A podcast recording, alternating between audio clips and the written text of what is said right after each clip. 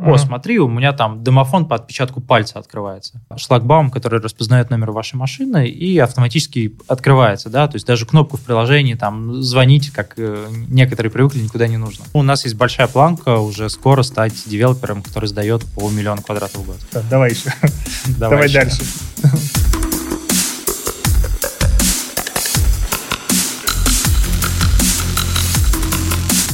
Друзья, снова здравствуйте. У нас подкаст по цифровизации, по IT, по менеджменту, вот по всем этим инновационным вещам. У меня в гостях Дмитрий. Привет, Дмитрий. Привет. Я тебя представлю. Дмитрий Лившин. Это директор по цифровому развитию компании Glorox. Uh-huh. Сегодня мы обсуждаем цифровые технологии, инновации в области девелопмента, плюс твой опыт, опыт твоей компании, в которой ты работаешь.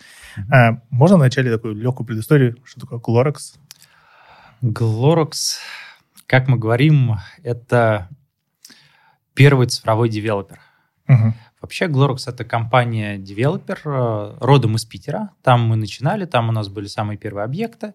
И сейчас мы полным ходом уже становимся федеральным девелопером, мы уже строим в Москве, мы строим в Нижнем, мы готовимся строить в Казани и во многих других городах. В основном мы специализируемся на сегменте а, бизнеса премиум-класса, и так как наши покупатели довольно требовательны, мы каждый раз пытаемся их удивить и все больше и больше цифровых решений внедрить в нашу а, экосистему и в наши дома. Угу. То есть быстрая строительная... Давай я перейду так для себя, да? То есть вы строительная компания, которая строите э, жилищные комплексы, возможно? Давай так, чтобы было понимание да. Э, для аудитории. А, есть понятие девелопер, есть понятие строительная компания. Да? Угу. Мы как девелопер а, мы создаем проекты, мы создаем продукт, да, осуществляем надзор настройки и занимаемся продажей и сопровождением. То есть нет такого, что у нас есть там свои строители, нет такого, что у нас есть своя строительная техника и так далее. Для этого у нас есть там генподрядчик ряд подрядчиков. То есть наша задача это сделать клевый продукт, продать его и сделать так, чтобы в нем было приятно жить после. Угу. Можно еще более подробно, да? То есть ну, для меня это всегда было, честно, одно и то же. Я не очень глубоко разбираюсь в этой отрасли. То есть девелопер — это тот, кто делает, ну, видимо, согласовывает проект, не знаю, с каким-то госсектором, да, что вот здесь что-то построит, какой-то маркетинг обеспечивает. А, Нет? Ну, если начать сначала, да, то uh-huh. первое, что мы делаем, это на самом деле ищем землю, да, то есть uh-huh. мы должны найти участок земли, а, с хорошей доступностью, с хорошей инфраструктурой, на котором мы можем построить проект, который мы хотим. После этого мы делаем проект. То есть мы должны быстро определить, а что на этом участке можно построить. У нас есть несколько линеек проектов. Да? Если мы говорим про города, то это, скорее всего, либо Сити, это бизнес-класс, довольно-таки большие кварталы. Самый интересный, наверное, Golden City в Питере. Uh-huh. Это вот э, тот самый знаменитый квартал на насыпном острове с огромным золотым шпилем наверху. Uh-huh. Ну, в смысле, ты, ты про газпромовские здания? Не-не-не-не-не. А, еще другое есть? Да, да, да.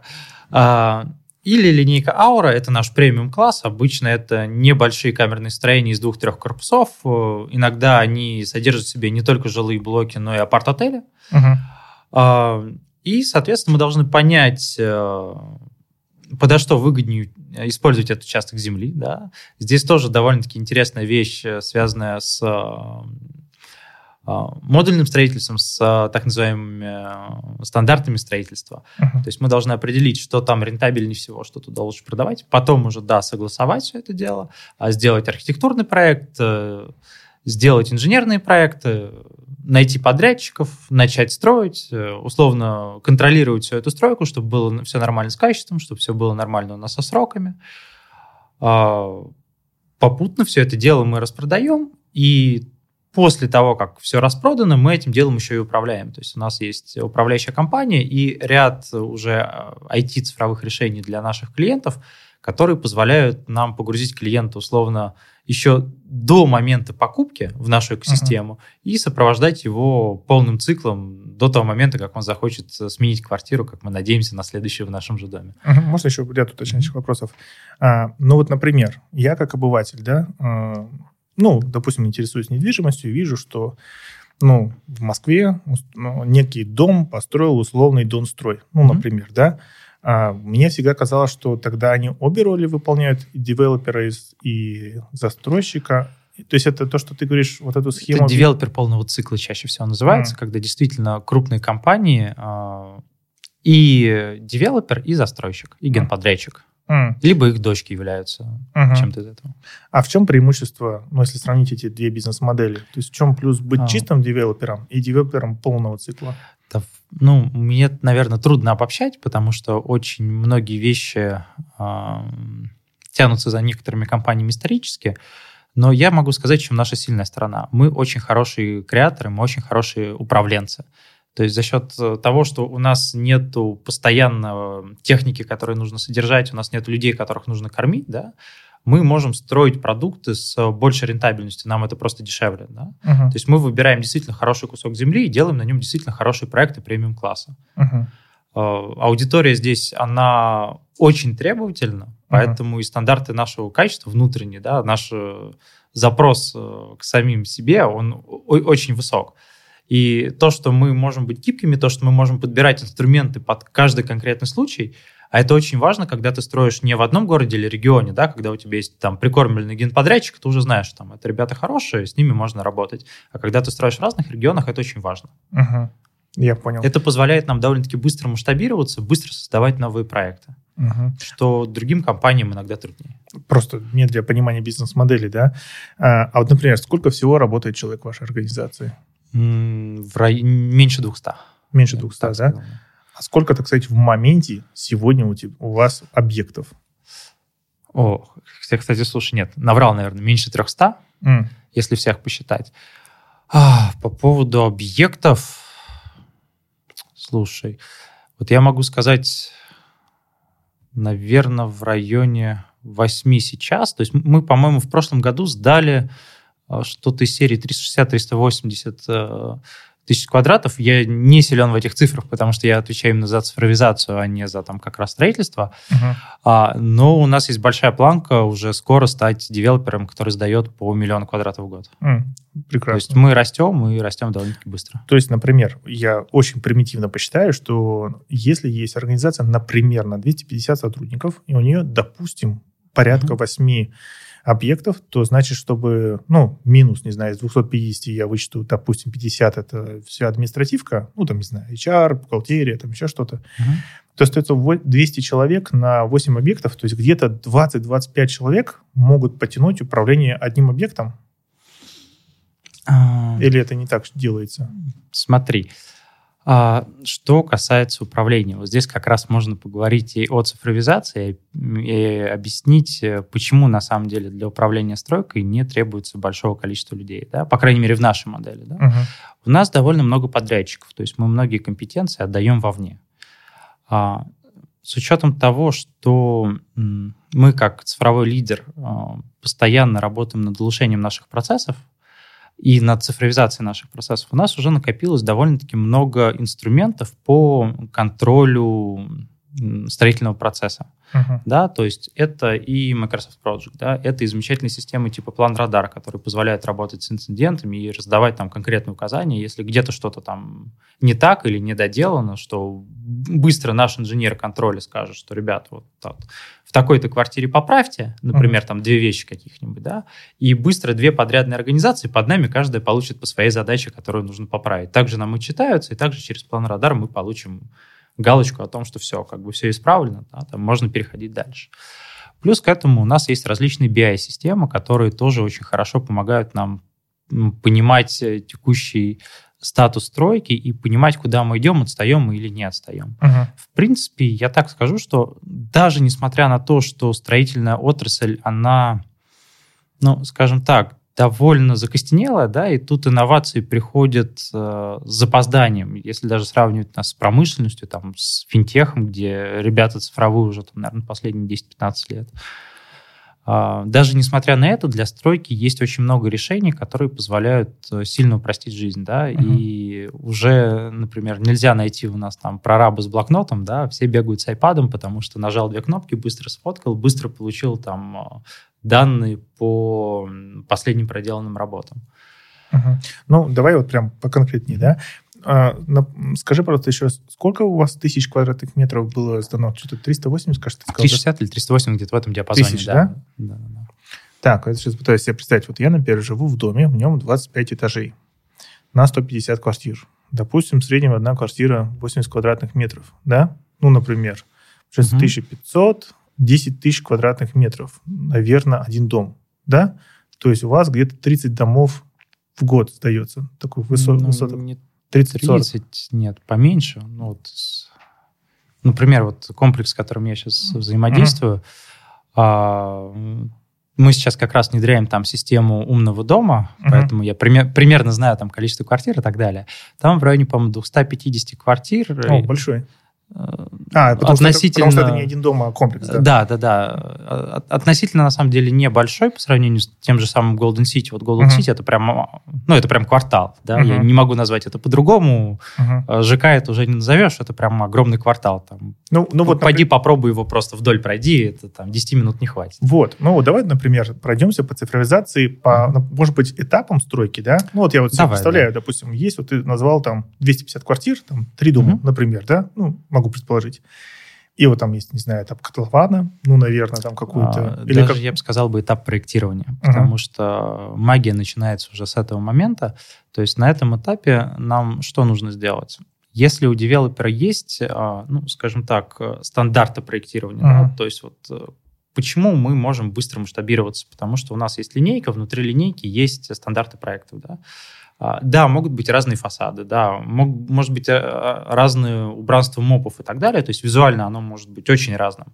Но с точки зрения того, что под капотом, как мы строим, какие технологии, из чего мы строим, как мы делаем коммуникации, это все укладывается примерно а, в один вектор. Да.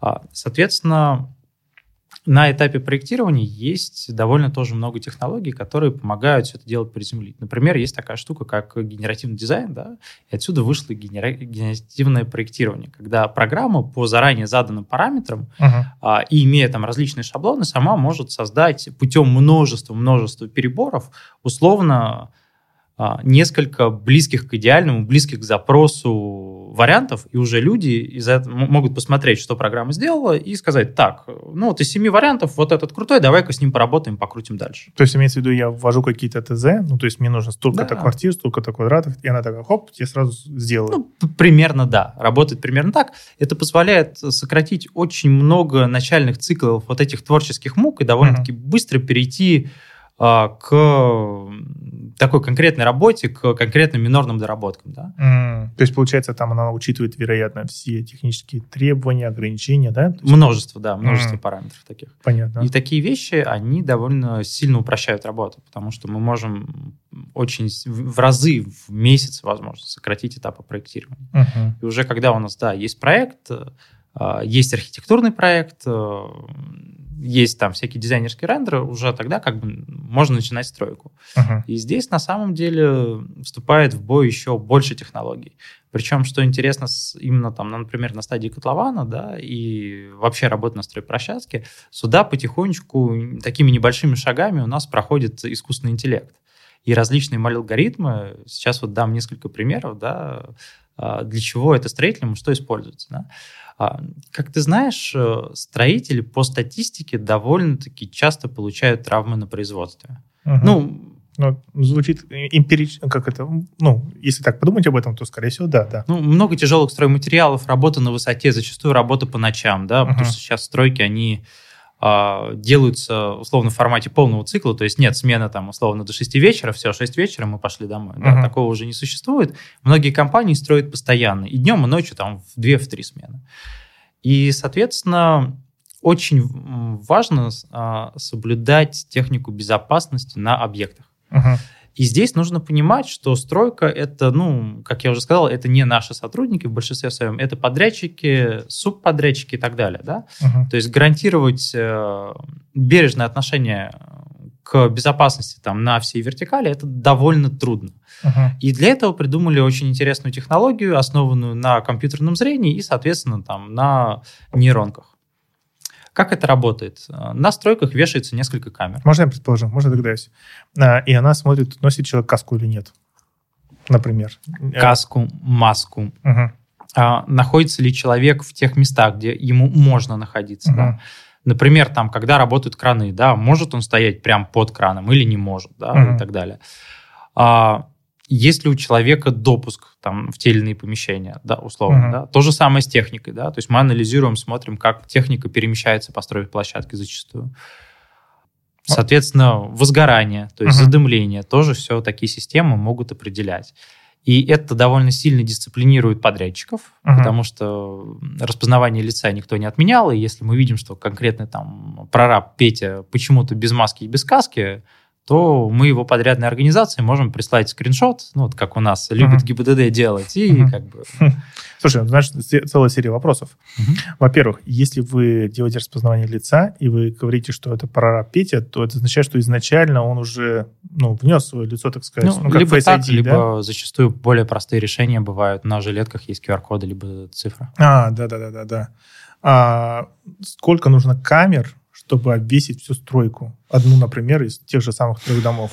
Вопрос хороший, зависит, э, ну, скажем так, от э, э, границ участка, от того, как этот участок выглядит, uh-huh. но в среднем там 10 камер более чем достаточно А, 10 бывает. всего лишь? Я думал, там так сотня они должна висят довольно высоко. Ну, высоко. А качество разрешения, чтобы ну, распознавать? Ну, вот хватает, сети? хватает, Zoom есть тоже. Сейчас много вендоров, которые этим занимаются, много решений, как российских, так и зарубежных.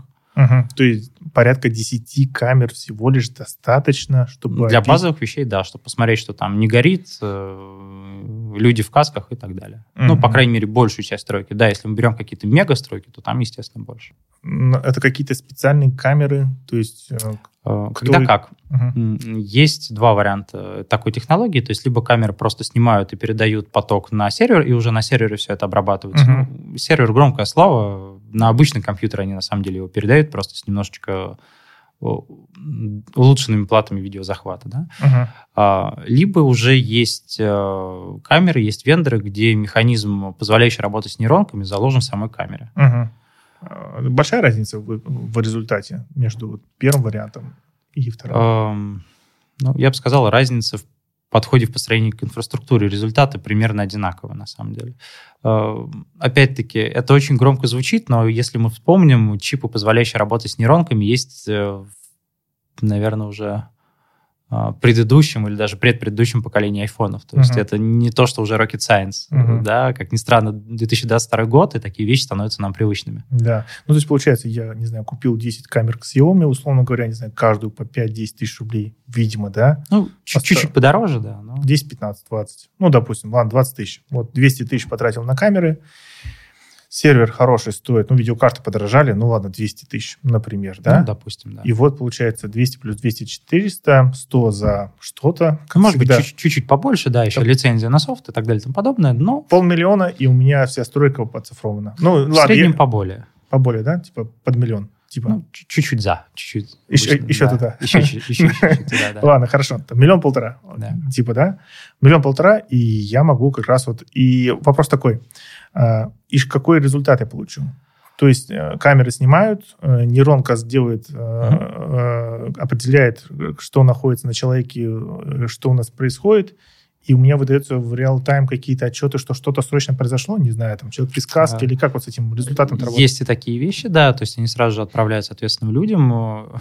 Есть даже более продвинутые компании, у которых есть технологии, они позволяют прям распознать конкретного человека и прям сказать там, Вася Пупкин, надень как каску.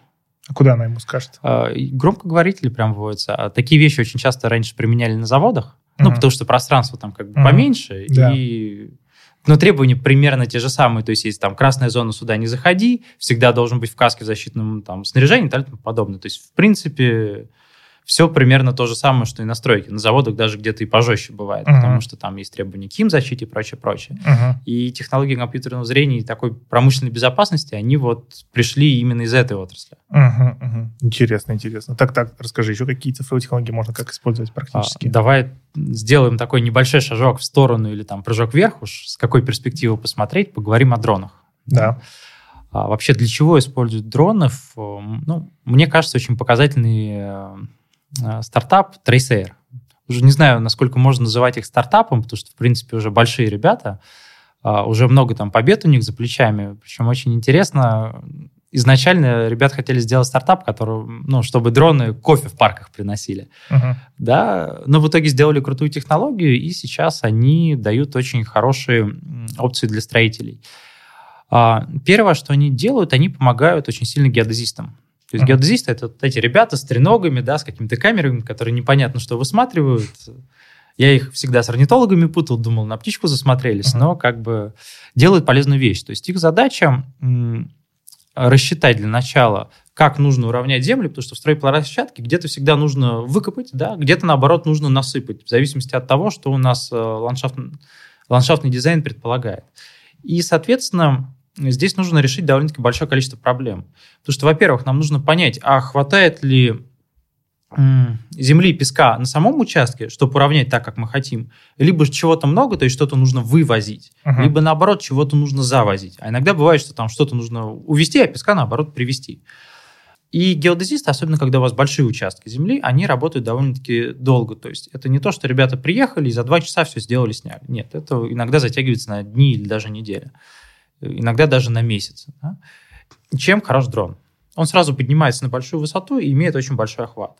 И благодаря различным лидарам, камерам и так далее, они могут очень хорошо смотреть изменения Земли вплоть до там, десятков сантиметров и, соответственно, вычислять объемы, которые у вас есть на площадке, и понимать, где насколько нужно уменьшить, где насколько нужно увеличить. Uh-huh. И обычно такая технология применяется в процессе стройки несколько раз. То есть, например, на первом этапе, потом через там, недели две, там, месяц снова полетали, посмотрели, как изменилось, да? потом снова, снова, снова.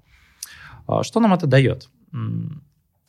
С одной стороны, это дает очень хороший контроль над подрядчиками, потому что есть ребята, которые, ну, честно говорят, что там мы вывезли у вас со стройки там 10 самосвалов песка или земли, да, и все, хорошо заплатить нам за 10 самосвалов. Это прям вот машина, груженная полностью. А иногда бывает немножко по-другому. Когда ездит туда-сюда почему-то не 10, а 30 самосвалов, да, а песка в них там, ну, пол кузова или треть кузова. Uh-huh. Но все же это можно посчитать в кубах, да, то есть мы можем смотреть, сколько где срыли, сколько где насыпали, и когда нам предъявят какой-то счет, сказать, слушай, вот я замерял, и как бы точно могу тебе сказать, что ты мне срыл там не условно 10 кубов, а 8. Uh-huh. Да, я сейчас очень утрирую с цифрами, но суть примерно такая. Uh-huh. И сразу привести человека к ответственности, или наоборот, там, ребята, вы должны здесь были насыпать или здесь вырыть, uh-huh. да, по плану. А вот мы с дрона посмотрели, а у вас там смещение метра. Это значит, что коммуникация между двумя корпусами придется переделывать. Uh-huh. Поэтому будьте добры, как бы сделайте как нужно. Uh-huh. И э, что дает такая технология? Да? По сути, нельзя сказать, что здесь есть полноценная нейросеть, но ML алгоритмы используются. Она позволяет нам э, лучше управлять стройкой, намного более эффективнее работать с геодезией, лучше контролировать подрядчиков.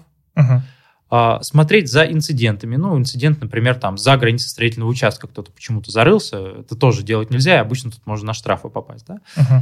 А, избегать большого количества ошибок, и что самое приятное, она дико ускоряет время, потому что дрон может прилететь, полетать, все отснять за час, там, где геодезисты будут несколько дней возиться. Uh-huh. И в итоге, если смотреть на весь строительный цикл, то здесь можно, в принципе, выиграть и довольно-таки большое количество денег, то есть, ну, иногда там десятки миллионов выигрываются, и довольно-таки большое количество времени, что для девелопера очень важно, потому что время тут в прямом случае деньги, потому что если ты задержишь стройку, ты попадаешь на штрафы от людей, ну, не знаю никого, кто не хотел бы штрафануть девелопера, да, там хотя бы за день просрочки.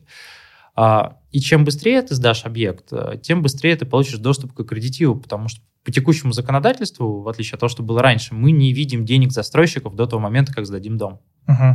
То есть раньше они падали на счет девелопера, сейчас это работает совершенно по-другому. Угу. Так, так. Э, можно тоже цифры стоимость такого дрона? Сколько, ну, все компоненты вот этого проекта, его стоимость. Слушай, вот про дрон я тебе не скажу, а про стоимость такой услуги, по-моему, в месяц тоже в районе чуть меньше 400 тысяч, там, то ли 360, то ли вот 400, угу. примерно так. Угу. По а... крайней мере, по Москве была такая стоимость. Э, а вот сколько здесь можно сэкономить, это дискуссия такая хорошая, ну, вот по-моему, с ФСК мне ребята последние делились цифрами, у них э, экономия была 40 миллионов.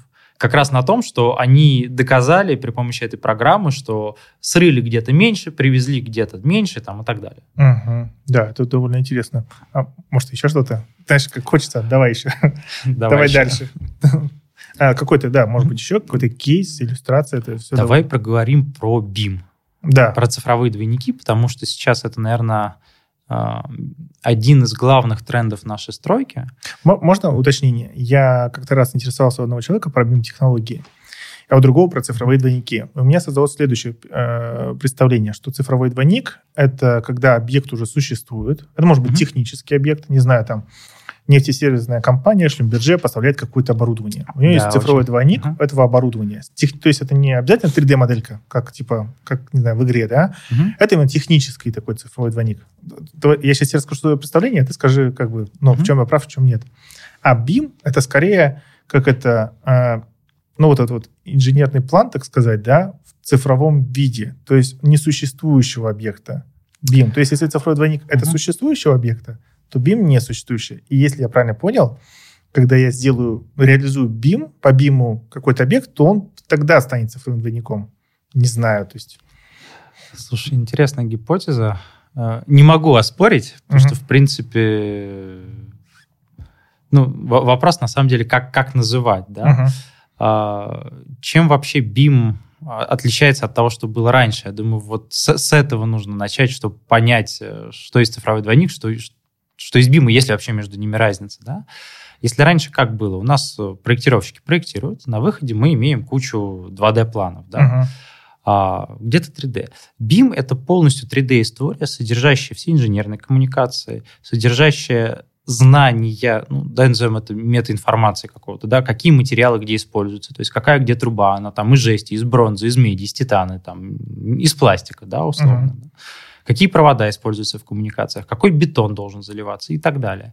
И главное преимущество BIM-модели и, наверное, той документации, которая выстраивается вокруг BIM, это ее при правильном применении, это ее общедоступность. То есть как бывает – Проектировщики делают BIM-модель будущего дома и дальше дают э, при помощи, например, того же самого там, хранилища 360 доступ к ней всем подрядчикам. Uh-huh. То есть я, например, как подрядчик, занимающийся там бетоном, вижу прям, где сколько мне нужно залить. Другой подрядчик, занимающийся, например, коммуникациями, сразу видит, где, где ты залил, а, даже не выходя на объект. Uh-huh. То, что это сразу можно отметить в биме, и понимает, так, окей, ты здесь залил, значит, через неделю я могу выходить делать этот этаж. Да? Uh-huh. И дальше, дальше, дальше.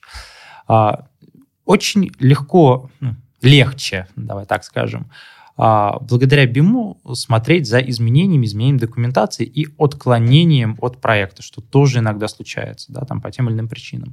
То есть, например, если я сделал по БИМу, ну, какую-то БИМ-модель, uh-huh. давай так, да, и произошел какой-то период, когда ну, что-то изменилось реально, то я должен внести изменения в BIM модель, а, правильно? Ведь? Да, да, да. Угу. Например, там, не знаю, чуть-чуть поменяли планировки каких-то квартир, потому что угу. продукты пришли и сказали, что, ребята, мы там провели огромные исследования и решили, что вот э, 4 санузла в квартире – это плохо, но в связи с удаленкой всем требуется кабинеты хотя бы по 5 метров. Давайте uh-huh. у нас там один из санузлов э, станет кабинетом. Uh-huh. И в связи с этим к нему вот такие-то, такие-то требования. То есть вода здесь не нужна, но нужно, например, окно. Да? Uh-huh. Ну, тоже. Да, допустим. Простой, но насыщенный пример. Да? Угу. Соответственно, в какие-то квартиры внесли изменения, сразу же обновляется BIM, и благодаря его доступности, да, нам не нужно бегать и снова пересогласовывать со всеми подрядчиками планы и так далее. Они сразу же, благодаря онлайн-хранилищу, получают доступ к этой информации. Угу.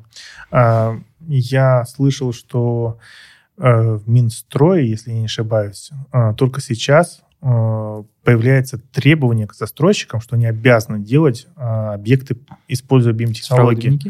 Здесь два вопроса. А что, раньше не обязаны были? То есть это первый вопрос. А второй, а что, застройщики не использовали это до сих пор так масштабно? А, смотри, здесь, наверное, нужно сказать, что застройщики бывают разными. Да, есть такие федеральные застройщики, как мы, как ПИК, как MR Group, самолет, тот же самый ФСКшники. Да?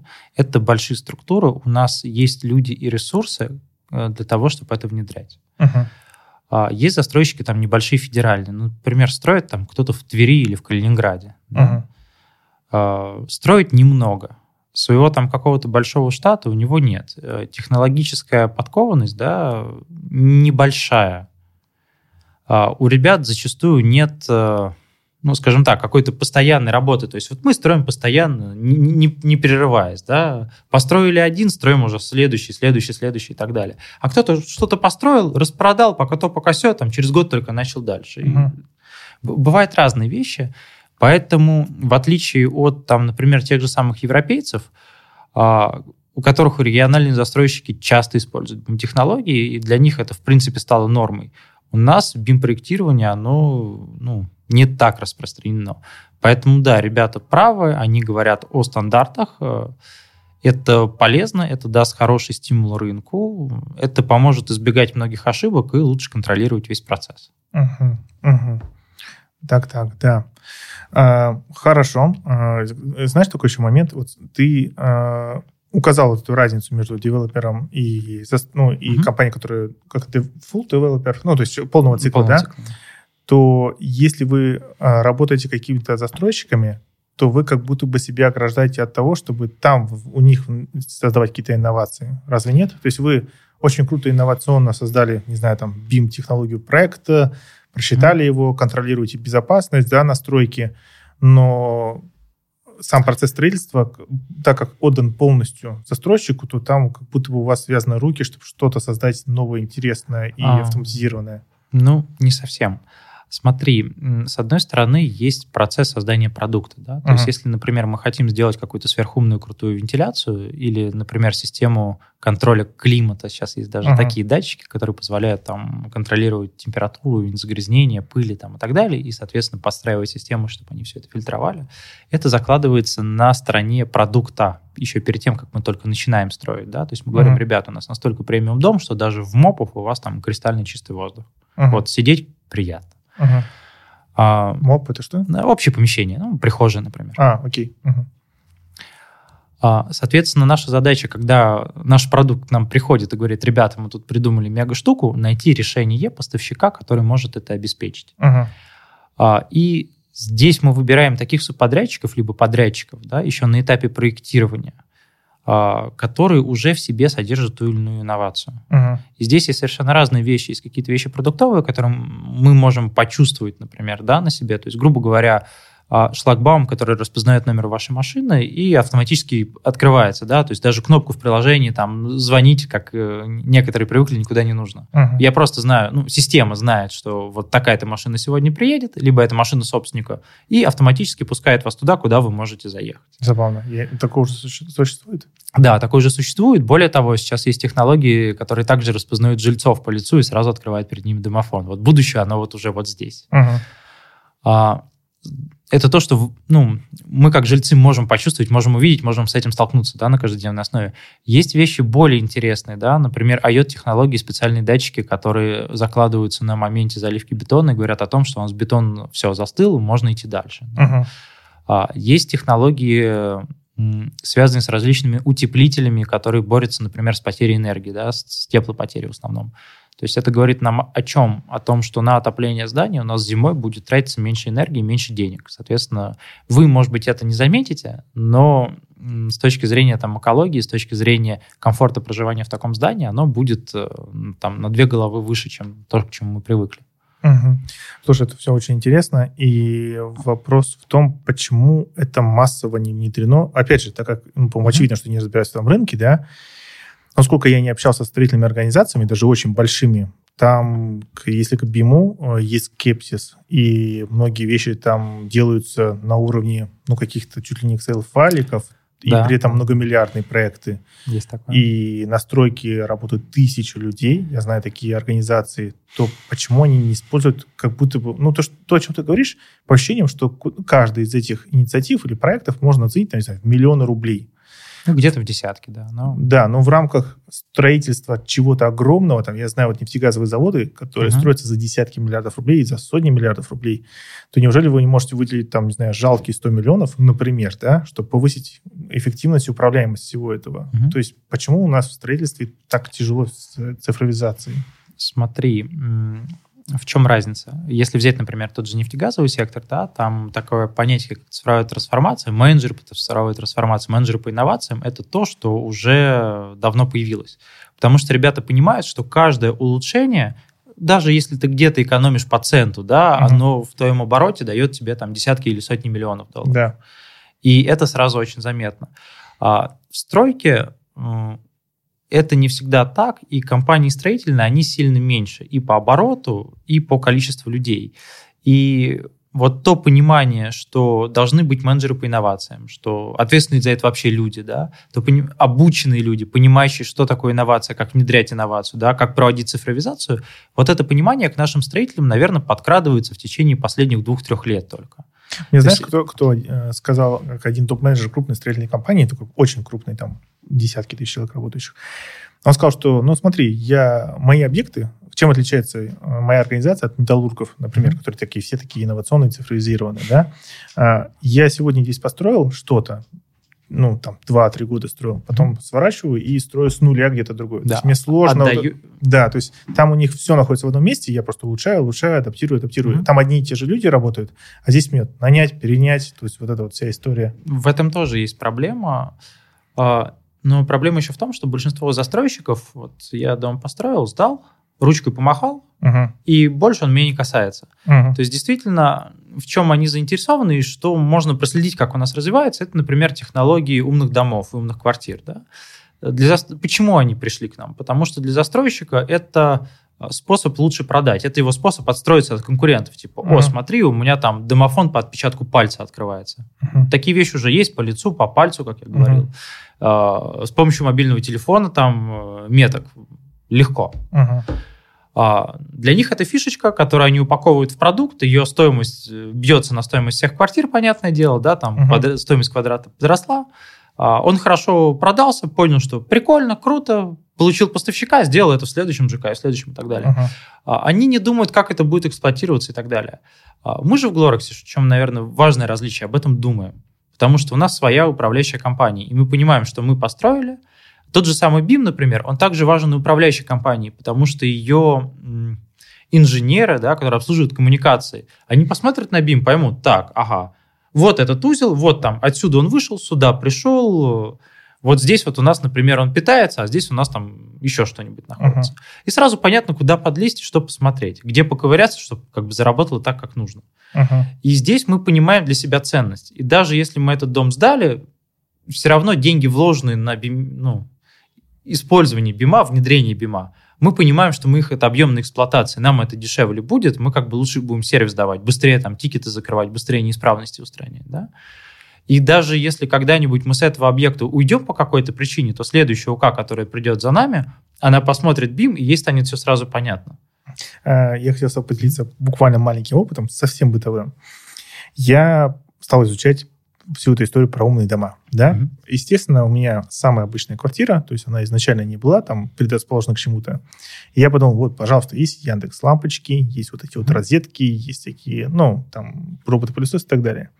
Вот простой тебе пример. Я купил Яндекс лампочку, mm-hmm. да, э, вставил ее, настроил, и бац, меняет свет. Честно, первый раз это очень классно. Mm-hmm. Такой, Вау, красная комната, синяя. Ну, ты понимаешь, чем, да? Mm-hmm. А, и я подумал, наверное, классно будет во всей квартире поменять, а еще там можно там поставить это спальня, не спальня, там, ну, то есть и типа сидеть и, не знаю, какой-то фигней страдать, вокруг переключать лампочки. Но я уже сменил вторую квартиру, то есть я там ее использовал во второй квартире, и у меня везде одна и та же проблема. Она постоянно теряет э, мой телефон. Ну, я не понимаю, что происходит. То есть, mm-hmm. смотри, я настраиваю лампочку, привязываю ее к телефону, и включаю. То есть она включается, нажимаю кнопку «выключить». Да? То есть я так предполагал, что ложусь спать, нажимаю кнопку, даже не встаю к розетке, да, там просто она выключается. Кто-то даже через станции делает. И она выключает, она постоянно теряет ее, постоянно. У меня уже новый iPhone, то есть у меня mm-hmm. новая квартира, новый iPhone, ни хрена не работает. Новая лампочка, то есть что я купил множество, да. И знаешь, чем теперь э, я занимался в самый последний момент, когда уже там попытался все-таки с этой лампочкой разобраться. Если ты знаешь, как они включаются, то ты типа ее вкручиваешь, а потом ты должен включить, выключить, включить, uh-huh. выключить, включить, выключить, и она должна мигать. Да, потом мигает, типа на слое Wi-Fi, uh-huh. и потом ты по телефону ее ищешь. Я включаю, выключаю, включаю, выключаю, включаю. У меня уже, знаешь, я башка уже болит. Сука никак не может найти мой телефон. Так включаю, выключаю, включаю, выключаю. У меня жена смотрит, типа, что мне спали происходит, как будто бы я, я, я, знаешь, о чем подумал? Я очень надеюсь, что мои соседи в ночь не подумают, что я сос. Типа, типа, спасите меня, да? И я раз 10 это делал, это каждый раз пытка. И я подумал, если это хрень, вот эта вот мощная лампочка, там же еще она огромная, потому что угу. там этот, ну, как бы... Да, вот, да, патрон. да, да, да.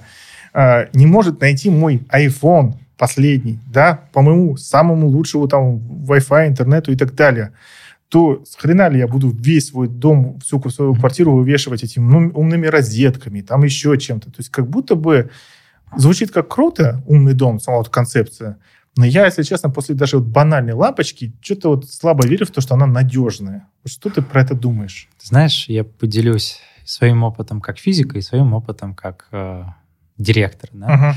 У меня тоже есть умный дом. Я несколько лет назад э, его сделал. У меня там умные полы и умный свет. Все, что только можно, сделано. И там э, пуши мне приходят, когда дверь открывается. В общем, все-все-все, и сценарий и так далее. Э, когда, правда, этим я занимался, еще не было там Яндекса.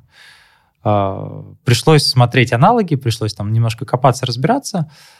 Э, в принципе, что я заметил? В принципе, технология умных домов, она не нова, да, но если ты вспомнишь, как это выглядело раньше, это где-то в прихожей, либо в гостиной висела вот такая вот панель, uh-huh. либо дисплей какой-то, да, причем такой старый-старый, как вот в Тетрисах раньше были, только вот побольше. Uh-huh.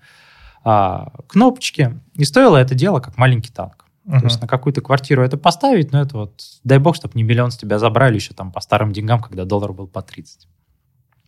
Сейчас, э, вот согласись, сделать умный дом в квартире, это сколько стоит? Ну, там 50-60 тысяч рублей. Да, да, да. Ну, ну, то есть это совсем уже не, не те деньги, не тот масштаб. Эта технология стала сильно доступнее. Угу.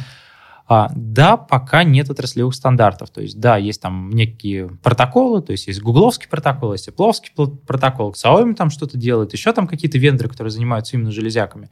Но нет решения вот просто plug and play, чтобы я мог не задумываться, там Яндекс лампочка, Рубитека лампочка, угу.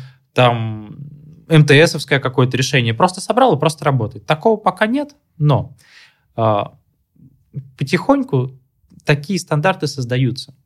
И даже на государственном уровне, вот совсем недавно у нас проходила инициатива по созданию, да, давай немножко перепрыгнем от умной квартиры уже к умному дому, uh-huh. по созданию единых стандартов работы с умным домом, потому что там на самом деле та же самая проблема.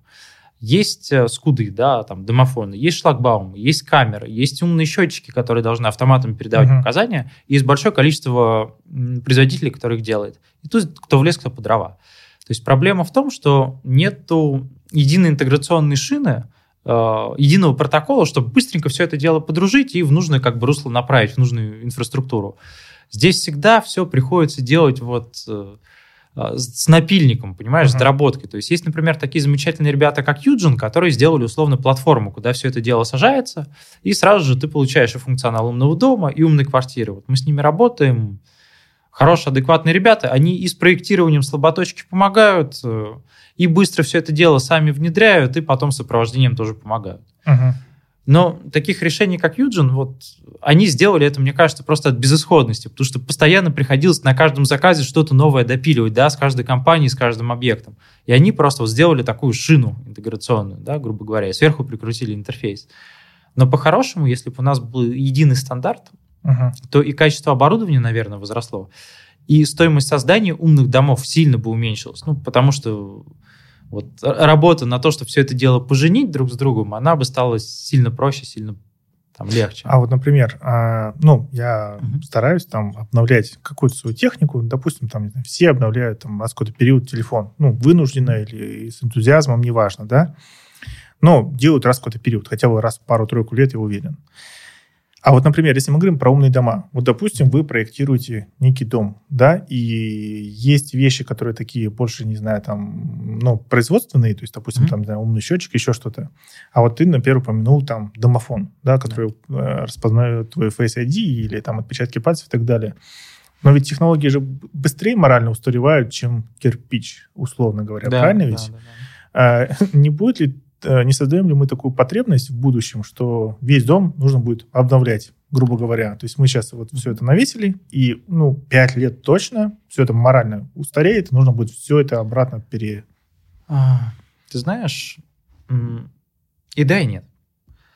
А, действительно, через 5 лет, наверное, появятся там супертехнологии, которые будут... А знаешь, вот сейчас, сейчас это скидываемся на консьержку, да, mm-hmm. а потом будем скидываться, не знаю, там дрона охранника. На робота, да. да. Слушай, про это я потом отдельно расскажу. Uh-huh. А, действительно, с точки зрения технической, да, там через, ну, давай так, скуды и вся эта инфраструктура, здесь нет такой глобальной конкуренции на рынках, как с телефонами, поэтому каждые 6 месяцев что-то новое не выходит. Uh-huh. Тут циклы, конечно, побольше, и нужно сказать, что основные потребности, они не шибко меняются. То есть, ну что должен делать домофон? Да, он должен открывать дверь. То есть, uh-huh. как ты это можешь делать? Ты можешь позвонить, ты можешь приложить ключ, ты можешь на него там посмотреть отпечаток пальца и так далее. Uh-huh.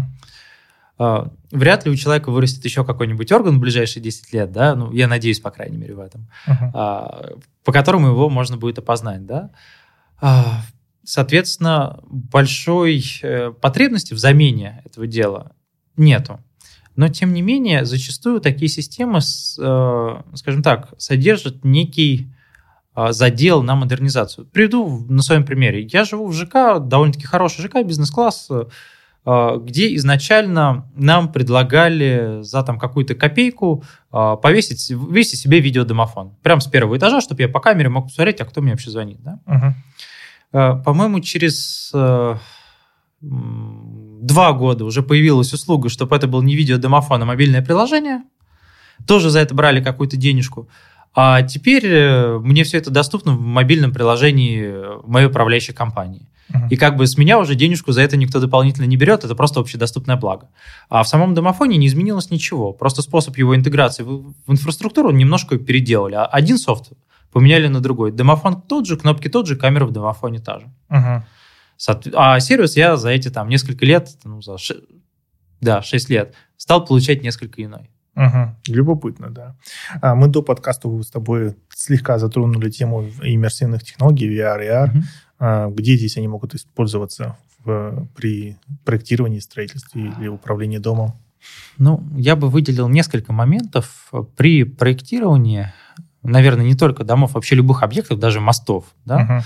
А здесь есть очень интересная опция, как можно с бимом тем же самым поиграться в VR. Угу. Потому что когда проектировщик что-то делает, он обычно смотрит, ну вот представляешь, у тебя огромный дом, куча этажей, если ты накладываешь еще все то, что там у тебя в стенах зашито, да, то есть там трубы, кабеля, там датчики, прочее, прочее, прочее, ну, картинка слабо читаемая. Угу. Теперь представь, что я могу при помощи, например, ребят из VR-концепта а, хорошие ребята делают отличный софт, по лицензиям уже его продают, причем ребята наши, российские, очень как бы приятно с ними работать. А, поэтому биму прогуляться, причем прогуляться в масштабе один к одному. Mm. Я сразу понимаю, например, вот у меня здесь есть там какой-нибудь строительный лючок для доступа к коммуникации, а мне вообще туда подлезть-то удобно? А если я его открою, то я-то до коммуникации дотянусь, или мне там еще полстены все равно штробить придется?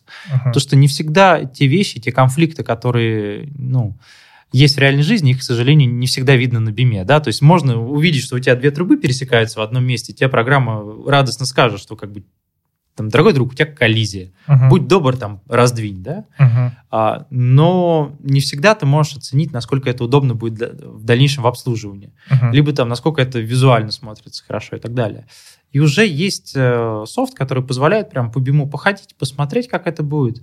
И это и инженерам полезно, и архитекторам полезно. Я вот на самом деле уверен, что в ближайшем времени, когда там какому-нибудь главному архитектору либо мэру будет презентовать объект, уже ему будут давать эти очки и говорить, а вот теперь посмотри, как это будет в реальном Я масштабе. знаю, что ребята из Дом Клика такое делают, Сбербанк, то есть они занимаются ипотечным кредитованием, они а, делают... Рендеры они делают. Да, да, я знаю человека, который там ну ладно, хорошо, я знаю человека, который знает человека. вот, в общем, 360 э, градусов камера, да, она делает фотограмметрию, грубо говоря, пространства, и из этого создает объект для покупателей, если, если я не ошибаюсь.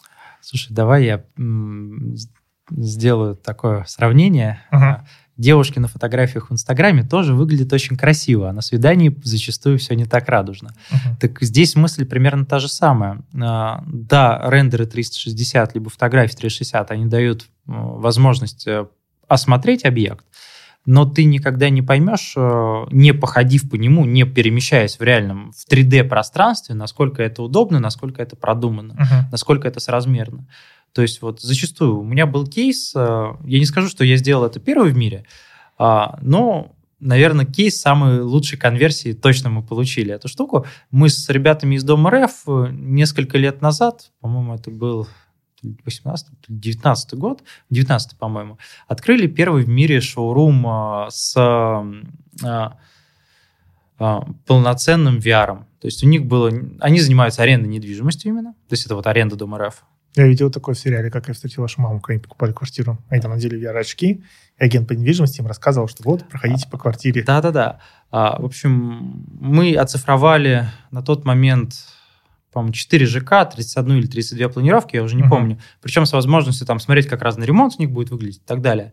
А, с возможностью походить прям ножками по квартире и понять, а много или мало. Uh-huh. Да? Хватит метража, маленькая эта комната или большая. Uh-huh у нас конверсия по подписанию договоров с предоплатой была 51 или 52 процента. А, чтобы я впечатлился, скажи мне плохую конверсию. И Это реально. в разы больше, чем было до этого. Я Это на, то, на этапе того, что вот нету шоурумов, в которые людей можно при, привести, потому что uh-huh. это арендная недвижимость, и она продается прямо с мебелью. Uh-huh. И вот здесь эта технология очень сильно стрельнула в продажах. И вот то же самое и с бимом, с проектированием, и в продажах. Потому что когда ты можешь прийти не просто там посмотреть головой, а прям вот, ну, действительно ножками почувствовать, много места или мало места, хватит тебе этого. Угу. Удобна ли эта планировка, это совершенно другое ощущение. Но, с другой стороны, вот знаешь, а, я в VR, ну, я мало пользовался VR, я играл в Half-Life Alyx. Замечательная штука. Ты играл? Да. Как у тебя впечатление? Ох, эти хэдкрабы, прыгающие из темноты, это просто... Да. Вот. Короче, ладно, просто автопик. А, потом я уже вернусь. Когда я играл сам первый раз, я зашел в компьютерный клуб. Ну, у меня у друга есть там э, шлем, но я пошел со своей девушкой там посмотреть, как э, мы поиграли вначале партнерскую какую-то игру, а теперь я попробовал Half-Life. И я стою, вокруг же много других людей, да, и я путеш... гуляю по этим районам, которые очень mm-hmm. похожи на такие постсоветские пространства, да. да. Я спускаюсь на лифте, ну, находясь в игре. Лифт открывается, дверь, и там стоит куча каких-то десантников, которые тычут в меня оружием и кричат «подними руки». И я, короче, я стою, и он так яростно орет, что я, я просто, ну, вживую поднимаю руки и чувствую себя очень беззащитно и глупо. Вот. Но я даже не про это хотел сказать. Я когда играл в Half-Life и вот в, в другие игры какие-то, да, мне всегда был вопрос, а как вот можно ходить? И там же процесс хождения заключается в том, что появляется какая-то точка, я на нее кликаю и как бы перемещаюсь. Uh-huh. И я, честно скажу, я бы не сказал, что создается эффект ходьбы, как вот ты говоришь, что я иду по квартире. Я предполагаю, что вряд ли у вас там беговая дорожка какая-то, да, по которой ты ходишь, или там еще что-то, там, не знаю, камеры отслеживают uh-huh. перемещение. Разве создается ли полное ощущение нахождения в квартире, если ты просто, знаешь, как бы крутишься, потом mm-hmm. такой, хочу туда, бру, туда переместился? Смотри, VR бывает разным а, механика телепортов, о которой ты говоришь, она рассчитана на небольшое пространство, но, по сути, на сидящего человека. Mm-hmm.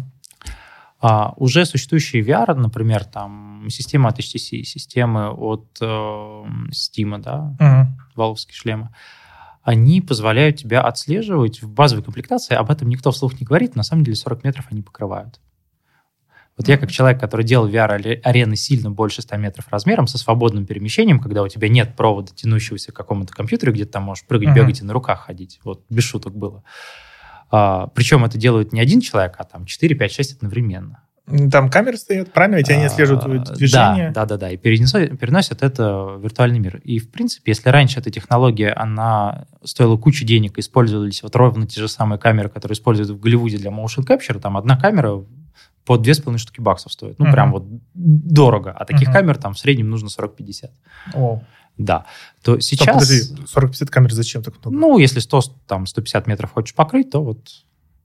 Стоп, секунд. Что у тебя такой проект был, что тебе нужно было 100 э, метров? VR-парки. Полноценный VR-парки квесты в VR, виртуальной реальности. Был у меня такой опыт в жизни. Две, две таких франшизы я создал. Uh-huh. А, То есть, а можешь рассказать про этот кейс, если не секрет? Это получается... до сих пор существующий кейс. Это компания Z8. Uh-huh. Они создают замечательные франшизы с собственными уникальными играми, которые, ну, условно... Это как футбольное поле, грубо говоря, правильно же я понимаю? Ну, Свободное помещение, да. То есть это выглядит как квест, где ты заходишь, и тебе нужно прожить какой-то сценарий за час, условно. В закрытом помещении. В закрытом логично, помещении да. ты видишь себя, ты видишь других людей, причем не просто руки, как uh-huh. в Алексе, а прям вот полностью. Uh-huh. То есть можно uh-huh. действительно и отжиматься, и там что угодно делать, там, хоть uh-huh. сальтухи прыгать, ради бога.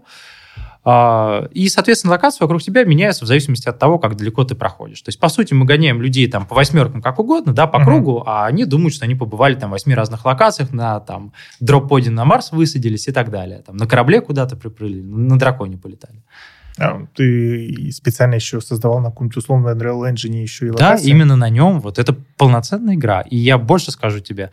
То, что мы видим, а, когда человек э, погружается в какую-то квартиру, вот ровно те же самые игровые технологии, то есть это чаще всего либо Unity, либо Unreal, как uh-huh. движки, которые дают нам наилучшую графику, это примерно то же самое. То есть мы также как будто в игре выстраиваем эту квартиру, выстраиваем какие-то вещи, например, логику, что если ты двери коснулся, дверь откроется, да, там если э, кнопочку какой-то нажал, у тебя освещение переключится с дневного на вечернее. Так, да? так в твоем кейсе, когда вы квартиру вот с той конверсии вы сделали, когда человек все-таки комбинированный вариант. Комбинированный. У нас э, размер шоурума, вот как, mm. собственно, и в Глороксе, намного меньше, чем реальная квартира. Ну, невыгодно делать шоурумы там на 100 метров. Странно. Честно, невыгодно, да? Но сделать шоурум такого размера, чтобы ты мог походить спокойно по одной комнате, вот это уже возможно и, в принципе, особо-то не трудно. Uh-huh. Уже есть технологии, которые позволяют нам использовать член без проводов. Да? Uh-huh. Соответственно, мы не ограничиваем нашего клиента. Uh-huh. И даже используя небольшой шоурум, то что ну, средний размер комнаты ну, 16-20 метров, да, uh-huh. ты можешь пройтись все равно по всей квартире. Uh-huh. Uh-huh. Даже используя современную вот эту механику с телепортами и при этом ножками ходя. Можно вопрос чисто вот экспертный? Я себе представляю, что такое, ну, примерно, да, там, со стороны, что такое разработка на Unreal Engine. Я mm-hmm. вот, например, видел недавно MetaHuman, просто потрясающе. Да. Да. Вот. А насколько сложно эту штуку в VR пере, перетащить? Э, по сути, вообще не сложно. То есть, если, у тебя есть условная а-ля 3D-игра, она легко портируется в VR? Да, довольно-таки легко. А почему тогда их массово не портируют? Почему у нас нет, там, не знаю... Рынка Call сбыта нету. Вот сколько людей у тебя имеют э, VR-шлема дома? Потому что... У меня еще не, не репрезентативное гиковское окружение. Э, ты не поверишь, у меня тоже, причем, ну, так как я выходец из VR, у меня еще и куча mm. людей, которые профессионально этим занимаются, mm. даже у них нет, да, вот в офисе есть, дома нет. Почему? Mm. Потому что это игрушка, вот если сейчас вспомнить, сколько стоит видеокарта, шлема и так далее, а 300 тысяч на круг получается. Uh-huh. Готов заплатить за такие? За, за то, что будет лежать у тебя там на полке 99% времени 300 тысяч? Мне, мне повезло, я купил видеокарту до 2020 года. Она сейчас стоит дороже на Авито, чем тогда новые. А, хорошо, то есть, получается, легко портируется, да? И... Портируется легко, но рынок пока маленький. Uh-huh. И вот в связи с этим связана одна из наших новаторских фич. Мы в Glorox э, для наших клиентов планируем привозить VR на дом. А, Тип, я понял, да. Угу. То есть... Я, я слышал такие вещи корпоративные, когда есть какая-то VR-класс, который гастролирует по организации и там всех да, обучает да, да, и так да. далее. Вот ровно так же можно уже в скором времени будет сказать там, ребят, да, я хочу посмотреть какой-то ЖК в VR, и приедет специально обученный человек с ноутбуком, со шлемом. А с комплектом. ноутбука достаточно будет, чтобы... Ну, он Современного вполне, да. Mm, то есть игровой ноутбук какой-то, грубо говоря. Да, да, да. Ну, то есть это тоже не дешевая игрушка, это ну, не меньше тех же самых 250-300 тысяч, да, но тем не менее, этого уже достаточно, чтобы приехать там за 10 минут разложиться и дать человеку понять, а какой ЖК он рассматривает, а что его ждет. Хм, забавно. Но э, вряд ли это массовая, так сказать, массовая история могу предположить. Детская как типа такая фича, не знаю. Но это мобильные офисы продаж, потому что, опять-таки, последние два года они нас многому научили с точки зрения изменений процессов, изменений моделей потребления, наверное, да. Uh-huh. И то, как раньше люди покупали недвижимость, то есть как это было, вот офис продаж, вот ты приезжаешь на стройку, тебе там дают касочку, вводят, потом вот этот картонный макет на весь стол, uh-huh. где включаются лампочки, и все думают, что это очень клево, да, и uh-huh. просто пиком, наверное, э, мастерства было достать iPad или повернуть монитор и показать красивый рендер, uh-huh. прям вот так. Сейчас же все работает по-другому. Uh-huh. А, изменился рынок, изменился потребитель. Да? Если раньше, например, э, ну, что для нас характерно, потому что мы строим в Москве и в Питере, а, раньше было большое количество богатых людей из регионов, которые накопили, ну, бизнесмены, там, топ-менеджеры, да, накопили какие-то деньги. Где они покупали недвижимость? Испания, Лондон и так далее. Что произошло сейчас? У нас сейчас пандемия, у нас сейчас постоянный локдаун, у нас сейчас санкционное давление – а деньги у людей по-прежнему есть. Они переориентируются на наш внутренний рынок. Uh-huh. Они смотрят тот же самый Питер, они смотрят ту же самую Москву, да, они смотрят другие регионы. И причем это люди, которые берут именно ну, элитную недвижимость. Uh-huh. А хотят ли они, например, приезжать в этот регион? Ну, например, я там в Норильске сижу, живу, там, заводом управляю, а в Москву переехать хочу. Или в Питер наш любимый. Uh-huh. Готов я приезжать? Нет. Хочу ли я посмотреть объект и получить о нем какую-то информацию дистанционно? Да. Uh-huh. Готов ли я закрыть сделку полностью дистанционно, не подписывая даже бумажный контракт? С большой вероятностью да. Угу. И исходя вот из этого, можно сказать, что у нас изменилась модель продаж, у нас изменились сами процессы, как мы ведем продажи, как мы заключаем сделку. И сейчас для наших потребителей, благодаря функционалу онлайн-сделки, который мы в Glorox недавно внедрили, э, стала доступна покупка, вот, ну, условно, вообще не вставая с дивана, с ноутбуком, с мобильным телефоном, совершенно из другого города, все полностью онлайн. Uh-huh. Начиная от просмотра, бронирования, э, ипотеки, что важно для многих. Но если это не у него вряд ли есть аналитический VR-шлем, если, ну, ну, просто, не знаю, допустим. Есть технологии веб VR. Да. Ну, веб 3D, если быть точным. То есть здесь можно и через браузер посмотреть. Те же самые 3D-туры. Даже да, я, я про это и хотел сказать. То есть это компенсируется 3D-туром, грубо да, говоря, да? Да, да, да? Ну, как вот эти карты дорог в Гугле, в Яндексе, панорамные снимки, да, то да, же самое, да, двигаешься. А, есть тоже разные технологии. Есть технологии, связанные с панорамными снимками. Ну, действительно, Яндекс, Google карты, вот самое то. Это, наверное, то, что у нас уже давно есть у девелоперов, этим не удивить. А есть технологии, как вот реально в компьютерной игре, прям uh-huh. в том же самом Counter-Strike, мышка, клавиатура, и перемещаешься свободно. Uh-huh. То есть вот полностью по 3D-модели, по рендеру. Ходишь uh-huh. как тебе угодно. И тоже примерно размер квартиры и ее соотношение ты можешь понять намного лучше, чем на фотографиях 360. Да, это правда, это справедливо. Интересно, интересно. А, коротко, чем закончился твой квест? Почему ты не с ним, так сказать? А, я пошел дальше. Я пошел сначала в банке, занимался там диджитализацией, и потом девелопера. Угу. А квест до сих пор живет и отлично себя чувствует. Даже несмотря на пандемию, на большие ограничения, которые на первых локдаунах на нас накладывались. Э, мне любопытно VR-сообщество. У меня был подкаст по VR с Владиславом Мурленко, не знаю, знаешь, mm-hmm. такого нет. Вот, и дальше я там тоже зацепил так случайно, видимо, через него, по, после него, там какие-то VR-сообщества стал это изучать, так интересно, если честно, так вдохновляюще.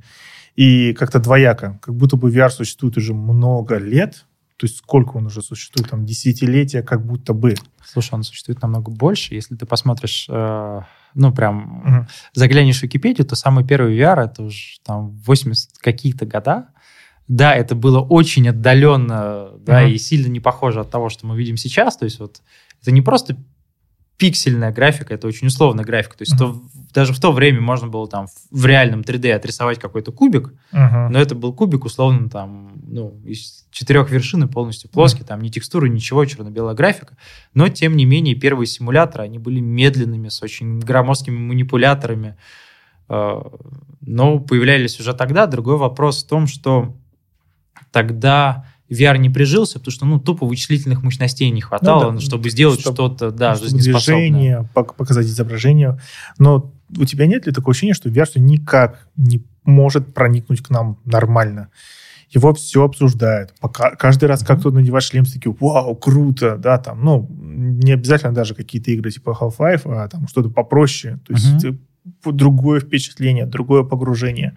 И вот годы проходят, уже и пандемия, но все, э, казалось бы, вроде бы их стараются делать VR-шлемами не такими дорогими, как iPhone, ну, сам VR-шлем. Mm-hmm. Я согласен с тем, что видеокарта нужна мощная, но тем не менее, да, что что-то не получается. Что даже вот это вот э, ребята из Valve, благодаря Half-Life, тоже как будто бы должны были сделать прорыв, наверное, да, mm-hmm. но тоже как будто бы тоже не происходит. Слушай, на самом деле рынок развивается, развивается поступательно. И прорыв у Valve был.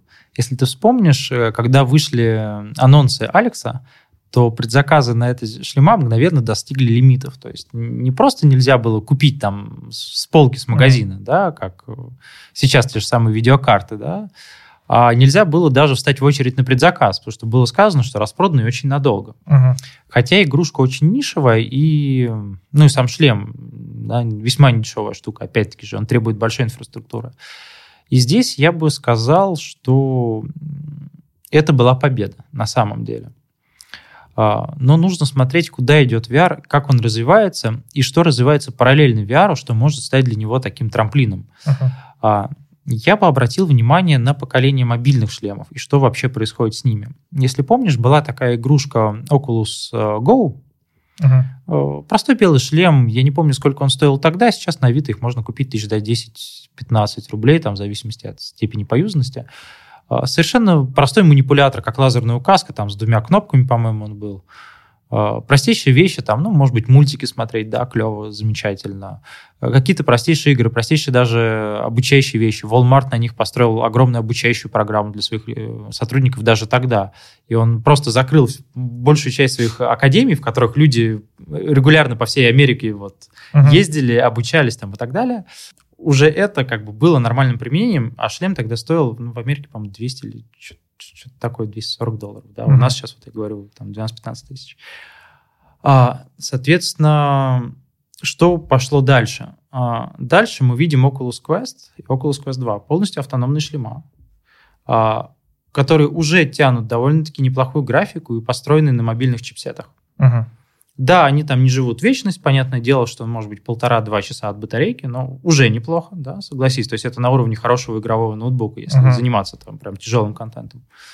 А, они готовы давать неплохую графику на уровне, наверное, мобильных игрушек. Ну, потому что в них вот ровно то же самое железо. Они не требуют компьютера. Это уже прорыв. На них начинают выпускать контент. Они стоят вменяемых денег, э, что-то в районе, по-моему, на старте до 40 тысяч не стоили. Ну, то есть примерно как Sony PlayStation, да, uh-huh. то есть это вещь, которая может стать массовым, да. Да. А, а что мы видим сейчас? Да, вот очень важно следующий, видеть, скажем так, предтечи следующего этапа. Uh-huh. А, мы видим очень сильную эволюцию мобильных процессоров, ту же самую ARM-архитектуру, да, то, чем свя... сейчас э, прославились Apple своими чипами M1, которые вроде как выдают там сверхмощность а, при сверхнизком потреблении, при сверхнизкой теплоотдаче, да, uh-huh. что очень важно, потому что в маленький корпус ты не можешь поставить вентилятора. Ну, во-первых, он батарейку тебе посадит, во-вторых, просто, ну, он сделает тебе девайс очень большим и неудобным. И, в принципе, мы видим, что и Intel, и AMD, они идут вот ровно в том же направлении. То есть мобильные чипсеты, ARM-архитектура, она очень сильно развивается. А параллельно с этим у тебя идет развитие 5G, а значит, uh-huh. облачных вычислений. То есть можно Здесь стримить, вот... так сказать, какие-то вещи. Да, да, да. То есть все вычисления у тебя могут быть в облаке, а шлем будет именно, как, скажем так... Как видеоэкран. Как видеоэкран, да, который обрабатывает контроллеры и твое перемещение. Uh-huh. То есть что мы понимаем? По сути, у нас идет гонка двух технологий. С одной стороны, мобильных чипсетов, а с другой стороны, облачных вычислений. И вот большой вопрос лично для меня, а кто приедет э, к VR раньше, прототипы на основе какой технологии дадут следующий скачок? Потому что это, а, сделает шлемы дешевле, б, по производительности догонит их до компьютеров. Угу. И здесь уже будет хорошее подспорье, и там уже и метаверсы, наверное, начнут появляться нормальные к этому моменту, ну, то есть это лак там 2-3 года, да, угу. к тому, чтобы VR действительно стал массовым. И обрел массовое применение не только как там бизнес-инструмент, а стал действительно ну, скажем так, как и мобильный телефон и телевизор, такой неотъемлемой частью того, что мы себе домой покупаем. А, что ты думаешь про вот эту всю историю с метавселенной? Я, например, как еще где-то год-два назад анализировал, что тогда еще называлась компания Facebook. Mm-hmm. Я могу сейчас ошибаться в цифрах примерно, что всего разработчиков в Facebook, по-моему, где-то 30 тысяч, может, 40 тысяч человек, разработчиков-программистов. И примерно 15 тысяч из них занимаются метаверсом, VR. Что-то про это. Для сравнения, во всем Сбере всего, по-моему, 1015 разработчиков, если не ошибаюсь, 15-20, да? Mm-hmm. То есть в Фейсбуке человек, людей, количество людей, которые занимаются VR, столько же, сколько вообще всего в Сбере разработчиков. И я, ну, общался с людьми, и один раз, ну, там у меня был подкаст с человеком, который вообще из, собственно говоря, из самой меты, из Фейсбука, да, mm-hmm. но у меня создается ощущение, что, а в чем суть-то? Ребят, ну я понимаю, ладно, железо, хорошо, вы там разрабатываете вот этот Oculus, да, и так далее. Нет вопросов. Uh-huh. Разрабатывайте, пилите свой iPhone в мире VR. А, там, пилите какую-нибудь свою операционку. Но сама метавселенная, это же просто вы изобрели World of Warcraft, где мы, или Minecraft, например, да, где я подключаюсь через свой логин Фейсбука. В чем суть-то метавселенной? Как будто бы его особо и нет. Как ты считаешь? Ну, давай разобьем вопрос на две части. На техническую, uh-huh. да, да, и на концептуальную. Uh-huh. Действительно, метавселенная, она очень близка к онлайн-играм. Uh-huh. Вот World of Warcraft отличный, да, пример, либо там игрушка Second Life, да, вот uh-huh. такие Симпсоны на максималках можно это назвать. Мне кажется, даже они являлись каким-то прообразом метавселенной. Uh-huh. И вроде и технологии есть, да, ну, и вроде и аудитория есть. И, ну, то есть сиди, делай контент, радуйся жизни. Я, я правда не понимаю, почему я не могу взять GTA Online и просто... Почему, почему это не метавселенная GTA Online? вот, например, у меня есть друг, да, который э, разработчик там, и мы часто... Мы с ним когда... Как с ним общаемся? Раньше мы с ним славливались где-нибудь в кафе или гуляли, что-то общались. Mm-hmm. Сейчас мы где-нибудь с ним, с, не знаю, играем параллельно в Mortal Kombat последний, там, 11 или там в GTA Online, и для нас это как будто бы прогулка там. Ну, то есть, знаешь, ты типа бегаешь, стреляешь, Мгм. и там же и общаешься. То есть мы там по дискорду созваниваемся, и все. Мгм. И типа, ну, так веселее, как будто бы, знаешь, да? И я думаю, а чем вот, вот что вы там такого изобрели, что вот это этим не является? А, ты знаешь, вопрос, мне кажется, больше философский. Я бы ответил на него так. А, Метавселенная, она должна существовать вне зависимости от действий игроков и содержать в себе некоторые, ну, игроков-пользователей, да, и Мгм. содержать в себе некоторые свои законы. То есть, если вы закончите играть в Mortal Kombat, сессия закончится, ну, все. Пока Но, вы снова не законнектитесь, условно. ну, С World of Warcraft пример уже ближе к метавселенной, действительно, потому что пока сервак жив, как бы оно живет. А, но World of Warcraft штука очень ограниченная с точки зрения механик того, что ты там можешь делать. То есть предполагается, что метавселенная должна иметь э, в себе чуть больше инструментов для взаимодействия.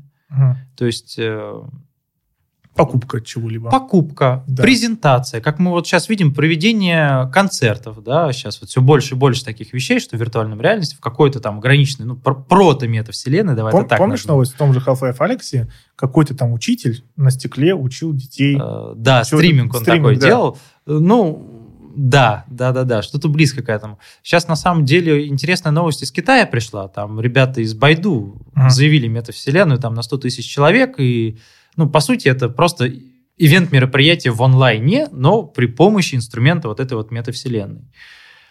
И, по сути, ну, чуть больше инструментов для взаимодействия метавселенная должна в себе содержать, чем содержит тот же самый World of Warcraft. Но, в принципе, на мой взгляд, э, он очень близок к этой идее, к этой концепции. Мгм. Значит, что с точки зрения технической? Да, А, да у нас действительно есть там технологии создания онлайн-игр и прочего. Но зачастую это довольно-таки ограниченное количество людей. Да? То есть, если мы сравним, например, трафик э, World of Warcraft, сколько людей живет на одном сервере? Там же их десятки, правда? Мгм. Да. И трафик, например, Фейсбука. Л- Вот нашего флагмана этого направления, да, сколько людей, давай посмотрим, ежеминутно открывают Facebook. И мы получим немножко разные по размерности числа, да. М. И, внимание, вопрос. э, Как, не деля людей э, на небольшие гру- группки, там, по 100, по 50, там, Мгм. может, даже по 1000 человек, да, запихнуть их в одно пространство? Чтобы метавселенная была бесшовной, чтобы мы могли в любой момент к ней подключиться и друг друга так или иначе найти Не создавая вот такой кабинетный онлайн, как Мгм. в упомянутом Mortal Kombat, либо там любой сессионке. И вот это с точки зрения технологий очень дорогого стоит. Мгм. Вот. Это вопрос к серверу, правильно? Это вопрос к серверам, это вопрос к программированию этого дела, Да. к, возможно, к языкам программирования, на котором все это написано. А, К особому испо- алгоритмам использования памяти и много-многого другого. Я понятно, почему у них такие отстойные, такая отстойная графика. Ну, Ну, такая, да. Ну, по-моему, даже Майнкрафт, если честно, и то их опережает. числе, да. И, ну, я думаю, что мета это еще делает для того, чтобы снизить барьер входа, потому что, опять-таки, видеокарты Да, дорогие. да, Если у меня да. там пятилетняя видеокарта, было бы очень хорошо мне тоже как пользователя Мгм. получить, а не ждать, пока я там Да-да-да. потрачу 300 тысяч на новую видеокарту, условно. Мгм. И это нужно делать, это нужно изобретать, да, это нужно программировать. Даже создание ам, цифровых аватаров – это отдельный вопрос. Потому что, да, выбрать там из 10 представленных образов, окей, хорошо, файн, для начала сойдет, чтобы объяснить человеку, что такое вот метавселенная, вообще, что такое VR там, Мгм. и чем, например, это лучше или хуже текущего интернета. Мгм. Потому что, насколько я сейчас понимаю, заявка идет именно на то, что это вот э, вполне понятная эволюция интернета, да, и если Мгм. посмотреть, откуда интернет начинался, то есть это ФИДО, небольшие закрытые сети, да, потом форумы, потом вот интернет 3.0, который мы видим сейчас, а следующая метавселенная Как же было классно все-таки раньше. да, да, когда всего этого не было, да-да-да. И, в принципе, понятно, более удобная возможность взаимодействовать с контентом, да, более нативная, потому что у меня есть руки, в них есть джойстики, либо просто у меня есть руки, которые, например, камеры в шлеме отслеживают, и Мгм. я ими оперирую. И я как-то там, как знаешь, в фильмах будущего голограммами управляю. Нативно это удобно? Возможно. Да, Мгм. возможно, это действительно удобнее работы с ноутбуком, с, там, с трекпадом и так далее. А станет ли это следующим интернетом? Пока вопрос. Мгм. Вопрос доступности технологий, вопрос контента, который там будет и так далее. И я догадываюсь, что крупные корпорации они решают одновременно очень множество вопросов. Да? Э, создание контента, создание механизмов взаимодействия, создание технической базы, чтобы эти сервера не загорались, там, не падали регулярно и так далее. А, создание там опции управления цифровыми аватарами. Uh-huh. Ну, например, чтобы он эмоции мог мои передавать по интонации голоса, uh-huh. да, там, вспоминая тот же самый искусственный интеллект и прочее. Uh-huh генерация аватара, чтобы я мог взять телефон, вот, через камеру себя условно отснять и через там 10 минут получить своего цифрового двойника, который, ну, хоть отдаленно на меня похож. Uh-huh. Да, вот первый, наверное, шаг это были анимоджи от Apple, uh-huh. но можно шагнуть как бы и дальше. Да-да-да. И перенос э, в метавселенную условно цифровых двойников, предметов, да, то есть, например, у меня есть машина, либо какой-нибудь промышленный агрегат. Что мне запрещает, например, делать в метавселенной презентации какого-нибудь нового нефтяного насоса? Я сегодня утром читал новость, что недвижимости, проданной метавселенной, достигла более 500 миллионов долларов. То есть, например, люди покупают 3D-объекты, угу. их локацию, ну, то есть, например, там есть официальные какие-то магазины Nike, ты можешь купить рядом с ним условную землю, странная история, если честно. Как будто, ну, вообще как когда землю на Луне покупали. Ой, землю, а, ну, участки. В общем... Ты знаешь, я к таким вещам относился двояко. Я помню, несколько лет назад был проект, который позволял покупать пиксели на карте Земли. Mm. И ты мог купить пиксель и покрасить его как хочешь, и за этим пикселем э, закрепить какую-то информацию, да? Это же было лет 15-20 назад. А, Еще тогда сайт был такой, типа, миллион, что-то там. Да, да, да, да, да, да. Это было несколько лет назад, 2000, ну, начало 2000 Да, ну, как ты помнишь, э, как ты хайпануло, моментально разлетелось, туда потом пришли бренды, чтобы застолбить себе свой да. логотипчик. Прям, я думаю, у создателя сайта сейчас все очень даже хорошо. В принципе, мне кажется, это очень похожая механика покупки чего-то виртуального. Угу. С другой стороны, вот особенно часто привлекаемые к этому дела NFT-токены и мысль людей о дальнейшей продаже и монетизации всего этого дела, мне кажется, немножко раздутой угу. и иногда даже неуместной. Угу. Потому что, в принципе, у нас даже без метавселенных есть рынок цифровых товаров. Вспомни, что происходит в тех же самых играх, Counter-Strike, вот эти да. знаменитые ножи за 10 тысяч долларов или даже uh-huh. больше. Я уже не слежу, не знаю, сколько они стоят. А, отлично все существует, уже давно крутится, вертится, есть объем, по-моему, там 4,5 миллиарда долларов, если мне память не изменяет, оценивали в последний раз то ли в 2020, то ли в 2021 году. Оценивали что именно? Виртуальные предметы? Рынок, да, виртуальных предметов. Вот uh-huh. это еще было до появления NFT, вот uh-huh. без вот этой всей грязи. Другой вопрос в том, что когда люди генерят там сотню виртуальных котят, либо там сотню виртуальных домов, которые не несут в себе ценности и зачастую не несут в себе ценности, не могут быть предметом коллекционным и так далее, в отличие, например, от первого поста в Твиттер или первой записи в Википедии, ну, здесь я могу понять... Э, Это коллекционный Да, вот э, эффект что за этим стоит? Наверное, вот ровно то же самое, как дорогое вино. У Чичваркина продавать получается, почему бы не продать там угу. коллекционный пост в Твиттере? Ну, возможно, кому-то зайдет, да. А, но продажи электронной недвижимости, мне кажется, это пока преждевременно. Да. По да. крайней мере, пока нету полноценных, э, скажем так, э, метавселенных с большим количеством людей. Потому что если на какой-то, ну, продукт, виртуальное место, есть спрос, и ты хочешь там выпендриться, застолбить что-то под себя, потому что где-то есть ограниченный какой-то продукт, да, ну, возможно, когда-нибудь в дальнейшем такое будет. Сейчас э, это хайп ради хайпа. У меня есть, честно, очень такие большие подозрения, что такие сделки, они условно спонсируются самими авторами вот этих вот NFT-проектов. Э, Просто А-а-а. чтобы вызвать больше интереса, да, привлечь туда это, больше Кстати, комиков. да, мы как-то раз обсуждали там, ну, у меня в команде, что NFT-токены, они же в том числе как разгоняются. То есть я создал NFT-токен, mm-hmm. я тебе говорю, слушай, а ты можешь вот за мои деньги купить у меня за тысячу долларов? Купил, теперь mm-hmm. я у тебя покупаю, ну, туда-сюда пригоняют ну, ту, ту же сумму, mm-hmm. и со стороны видно, что как будто бы цена растет, и кто-то в какой-то момент перекупает ее, и мы как будто бы совершили сделку. Да. Я согласен с тем, что когда речь идет про каких-то деньги, про какие-то деньги, всегда нужно смотреть, что там внутри. То есть mm-hmm. не, это не значит, что вот пришли такие цифровые девелоперы те же самые, да, и такие, о, надо срочно столбить землю. Там, больше mm-hmm. земли цифровой у нас не, как-то не будет. Да, вот, и, да. Не напрограммируют. Да, да, да. Забавно, забавно. А, сейчас кто-то реально находится в метавселенной или нет? Я просто слышу какие-то новости, что про цифровой харайсмент, опять же, про эту землю. Там уже что-то, движение какое-то происходит? Или... Знаешь, есть, я бы назвал бы это мета-островки, наверное, какие-то. То есть есть проекты, да, ну, тот же самый VRChat, давай вспомним, mm который ничем не метавселенная, на самом uh-huh. деле. Да, сессионная, да, немножко раздробленная, но как прототип прям квинтэссенции того, что там может случиться, мне кажется, отличный ходовой пример. Uh-huh. На небольшие деньги сделано, ну, относительно небольшие, uh-huh. да, там нет даже близко там сотни миллионов долларов, да, там все намного приземленнее. А, с точки зрения появления какой-то большой метавселенной сейчас, да, чтобы ну, то, что в это понятие вкладывают ребята из там меты, да, из других крупных корпораций. Ну, наверное, сейчас этого нету. Я... Сейчас есть вот реально прото-мета-острова. Я могу в нее попасть? VRChat, да, конечно. А то VRChat это не от Фейсбука? Нет, не от Фейсбука. Не, я, я от Фейсбука имею в виду. Вот эта метавселенная доступна мне? Мне нужно купить VR-шлем и там что-то... Слушай, нравится? сейчас есть какой-то супер ранний доступ, mm. и большая аудитория, я думаю, что еще год-полтора мы не увидим. Mm, uh-huh.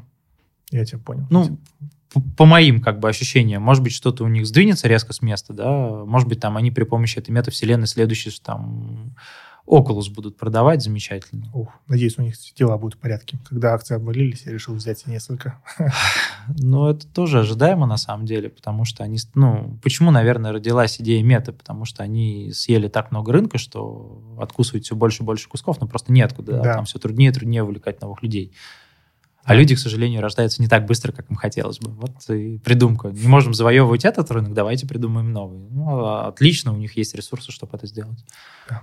Круто. Спасибо тебе большое за участие в подкасте. Это было очень интересно. Вот мы многие вещи еще не обсудили, но это mm-hmm. уже было настолько плотно, что если что, приходи еще раз. Давай, да, обсудим. Круто. Ну что, друзья, всем спасибо. Пока. До свидания.